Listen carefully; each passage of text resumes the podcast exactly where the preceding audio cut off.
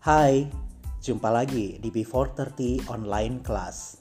Saya, Okto Tajong, akan membagikan true story yang diambil dari buku B430 Tester Philip Mantova. Mami menyesal punya anak kamu. Perkataan itu terngiang di telinga Redo. Baginya, penolakan itu lebih menyakitkan dibandingkan pukulan dan omelan yang ia terima. Terbaring di atas tempat tidurnya, Redo merenungi hidupnya. Tak terasa, air matanya mengalir. Terkadang, di tengah keputusasaan yang begitu mencerat, ia berpikir untuk mengakhiri hidupnya. Dan dua kali ia telah mencobanya, namun gagal tumbuh menjadi anak yang minder, orang-orang sekelilingnya mengenalnya sebagai sosok yang pesimis dan apatis dalam menghadapi hidup.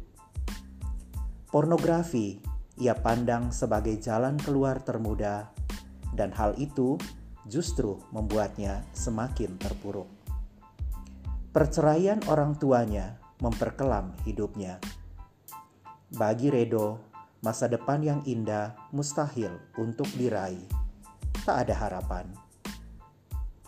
Mengingat masa lalunya, hati Redo meluap dengan rasa syukur atas kesetiaan Tuhan.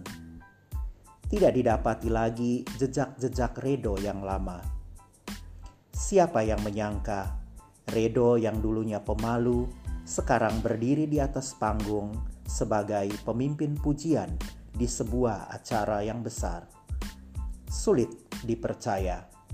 Ia kini berdiri di depan puluhan ribu pasang mata dengan sorotan lampu dan kamera. Setiap kepahitannya telah terhapus oleh kebaikan Tuhan. Ia merasa Tuhan membawanya terbang untuk melintasi hal-hal yang sama sekali tidak pernah terlintas di mimpinya yang paling heboh sekalipun ketika lagu-lagu ciptaannya dinyanyikan oleh bangsa-bangsa lain, air matanya mengalir karena rasa syukur yang tak terbendung. Bagaimana mungkin seorang dengan latar belakang seperti Redo dapat berubah menjadi seorang yang dipakainya?